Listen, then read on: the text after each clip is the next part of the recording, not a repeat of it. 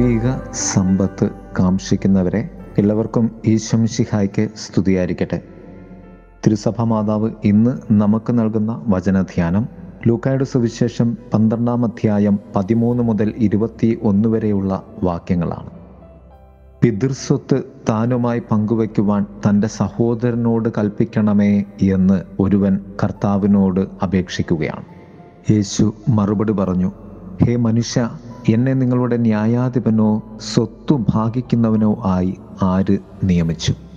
പിതാവായ ദൈവം നിയമിച്ച കാര്യങ്ങൾക്കു വേണ്ടി മാത്രം ഈ ഭൂമിയിൽ ജനിക്കുകയും ജീവിക്കുകയും ചെയ്യുന്നു ക്രിസ്തു.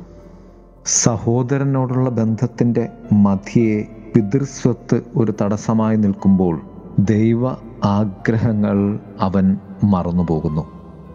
ദൈവ ആഗ്രഹമല്ലാതെ ഞാൻ ദൈവത്തോട് ചോദിക്കുന്നതെല്ലാം അത്യാഗ്രഹങ്ങളാണ്. പ്രിയമുള്ളവരെ ദൈവത്തെ ലോക ആഗ്രഹങ്ങൾക്ക് വേണ്ടി മാത്രം നാം സമീപിക്കുമ്പോൾ നമുക്ക് ലഭിക്കുന്ന ഉത്തരമാണ് കർത്താവായ യേശുനാഥൻ ഇന്ന് ഈ വ്യക്തിക്ക് നൽകുന്നത്. സഭാപ്രസംഗകന്റെ പുസ്തകം അഞ്ചാമധ്യായം പത്താം വാക്യം ഇപ്രകാരം പറയും. ദ്രവ്യാഗ്രഹത്തിന് ദ്രവ്യം കൊണ്ട് തൃപ്തി വരികയില്ല ധനം മോഹിക്കുന്നവൻ ധനം കൊണ്ട് തൃപ്തി അടയുകയില്ല. ദ്രവ്യത്തിലേക്കും ധനത്തിലേക്കുമുള്ള നമ്മുടെ ആഗ്രഹങ്ങൾ ഒരിക്കലും അവസാനിക്കുന്നില്ല. അതുകൊണ്ട് തന്നെ ദൈവത്തെ ആഗ്രഹിക്കുവാൻ നാം മറന്നുപോവുകയും ചെയ്യുന്നുണ്ട്. കർത്താവ് നമ്മോട് പറയും എല്ലാ അത്യാഗ്രഹങ്ങളിൽ നിന്നും അകന്നിരിക്കുവിൻ. മനുഷ്യജീവിതം സമ്പത്ത് കൊണ്ടല്ല ധന്യമാകുന്നത്. എന്റെ കണ്ണിന്റെ കാഴ്ച സമ്പത്തിന് നൽകിയാൽ അത് സമ്പത്തിൽ നിന്നും സമ്പത്തിലേക്ക് മാത്രമേ നോക്കുകയുള്ളൂ. നിന്റെ ജീവിതത്തിന് സമ്പത്ത് ആവശ്യമാണ് എങ്കിലും നിന്റെ കണ്ണ് ജ്ഞാനത്തിലേക്കായിരിക്കണം നോക്കേണ്ടത് എന്ന് കർത്താവ് നമ്മെ പഠിപ്പിക്കുകയാണ്. നീ എത്ര സമ്പാദിച്ച് കൂട്ടുമ്പോഴും കർത്താവ് ഓർമ്മപ്പെടുത്തും നിന്റെ ആത്മാവിനെ നിന്നിൽ നിന്ന് ആവശ്യപ്പെടുമ്പോൾ നീ സമ്പന്നനാണോ എന്ന് നിന്നോട് തന്നെ നീ ചോദിക്കേണ്ടതുണ്ട്. നിന്റെ ആത്മാവിനോട് നീ ചോദിക്കേണ്ടതുണ്ട്. വചനം അതുകൊണ്ട് നമുക്ക് താക്കീത് നൽകുന്നത് ഇപ്രകാരമാണ്. ദൈവസന്നിധിയിൽ സമ്പന്നനാകാതെ തനിക്ക് വേണ്ടി സമ്പത്ത് ശേഖരിക്കുന്നവൻ സത്യത്തിൽ തനിക്ക് വേണ്ടിയല്ല മറ്റുള്ളവർക്ക് വേണ്ടി സമ്പത്ത് ശേഖരിക്കുകയാണ് ചെയ്യുന്നത്. നിന്റെ ആത്മാവിനെ ദൈവം ആവശ്യപ്പെടുമ്പോൾ നീ ഒരുക്കി വച്ചിരിക്കുന്നതൊക്കെ ആരുടേതാകും. പ്രിയമുള്ളവരെ നാം ദൈവ പദ്ധതി പ്രകാരം ദൈവത്തിന്റേത് ആയാൽ മാത്രമേ നമുക്ക് ദൈവം ഭരമേൽപ്പിച്ചിരിക്കുന്നവരും ദൈവത്തിന്റേതായി മാറുകയുള്ളൂ. ഒന്നാം വായനയിൽ എഫേസൂസ് ലേഖനത്തിൽ രണ്ടാമധ്യായം പത്താം വാക്യത്തിൽ വചനം ഓർമ്മപ്പെടുത്തുന്നത് പോലെ നാം ദൈവത്തിന്റെ കരവേലയാണ്.